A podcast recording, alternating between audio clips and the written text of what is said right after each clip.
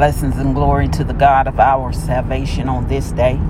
It is indeed another day that the Lord has blessed us with according to his own goodness and mercy.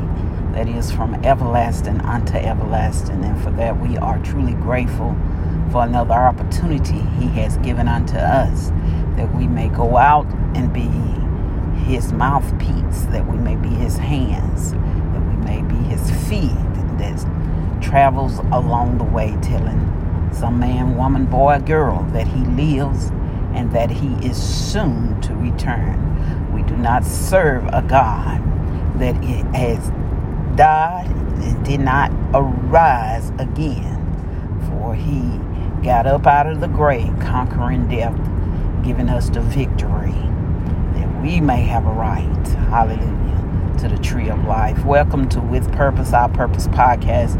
This podcast designed with you in mind, understanding your purpose, your identity in Christ Jesus. For you have to know who you are and to whom you belong in such a time in which we live, in which we can, if we took a newspaper and all the events that's going on around the world and compare it to reading what the scripture is saying, even in the prophetic word of the Old Testament, all the way through to uh, the book of Revelation.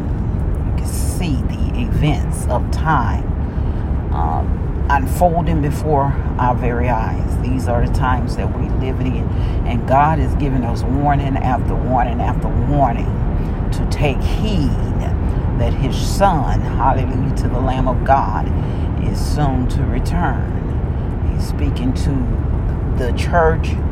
Uh, the world is the same as it always was and it will continue to be. But he is speaking to the body of Christ. Prepare ye the way of the Lord. Get ready for his return. Warn the people. There should be a voice of one, uh, one crying in the wilderness and to be a voice of one, we have to be on one accord within the body of Christ. And we should, all our sentiments should be focused on the same thing. And that is warning the people that Christ is on his way back. Get yourself together. Uh, not that you can even do that, but confess with your mouth confess with your mouth that Jesus is Lord, repent from your sins, turn from the wicked ways of the world, and cling, hallelujah, cling to the old rugged cross where He died for your sins. As an example of the suffering that you may have to endure during these times. But joy is coming in the morning if we hold out. Don't be distracted. There's so much that the enemy is using to distract uh, from keeping our focus where it needs to be. So many distractions. But God also has a plan. He wants us to stay focused and He will move some things out of the way um, that we may be able to see a little bit clearer. But our mind has to be in the right place. That's why it's so very important to study your word daily, to meditate on the goodness and mercies of God daily, to set aside that time where you are in intimate, intimate uh, with the Holy Ghost, that He is guiding you in prayer and supplication unto him that he, you may be able to stay on the straight and narrow narrow path. For the word has declared wide is the way but narrow is the path that leads uh, to Jesus but wide is the way that leads to destructions and there are many on the wide path but on the narrow path there you meet uh, a stranger every now and then so it's not popular. It's not going to be popular. But don't follow the crowd. Just don't follow the crowd just to fit in. You were not created to fit in, but you was created to stand out for the Lord. You're gonna have some lonely days. Everybody's not gonna agree with your opinion and your thought process. That's okay, as long as you got Jesus. You may lose some things along the way, but as long as you got Jesus, you may sometime rise and sometime fall. But as long as you got Jesus, you got something to hold on to. You got something home to hold on to. The word has declared that those in your own household, when the end of days come, they're going to turn against you. But as long as you got Jesus, fathers against sons, sons, uh, sons against fathers, daughters against mothers, mothers against their daughters. But as long as you got Jesus, where there's two walking, one will be taken and one left. There's two in the bed, one will be taken, one will be left. One on the rooftop, one taken, one left. As long as you got Jesus, that is what you got to hold on to that is your survival. That is your your your soul, your uh, the things they throw out to a person that is drowning. That's your lifesaver. Is Jesus.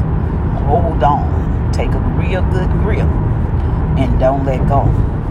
Don't let go. That is your hope of glory. You hold on to it as you hold on to Him as dear life because that is the only way that you're going to be able to make it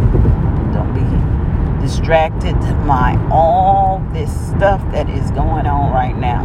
There's always, remember, it's always a hidden agenda. Where said that the love of money is the root of all that is evil. So if you look at where the money is flowing, you see the perspective at hand. It's all about the almighty dollar when it comes to this world. The love of money, not money itself, but the love of it. And it's some very wicked people that are in positions and power, and because they have that money, they are influence. They are influence on the things that are going on around us. It's all a distraction, smoke and mirrors. You better hold fast, hold fast to the Word of God. That's the only thing that's going to stand when it's all said and done. Is what did God say? God said that you are the head, you're not the tail, that you are above and that you are not beneath. He said that you are blessed in the city and you're blessed in the field. You in right standing with God, those words will not fail because he have declared his word will not return to him void. Whatever his word is sent out to do, and that shall be done. You all be blessed. Hold fast to your faith. Continue to look unto the hills where all our help come from. And we know that our help is coming from the Lord. You all be blessed until we meet again.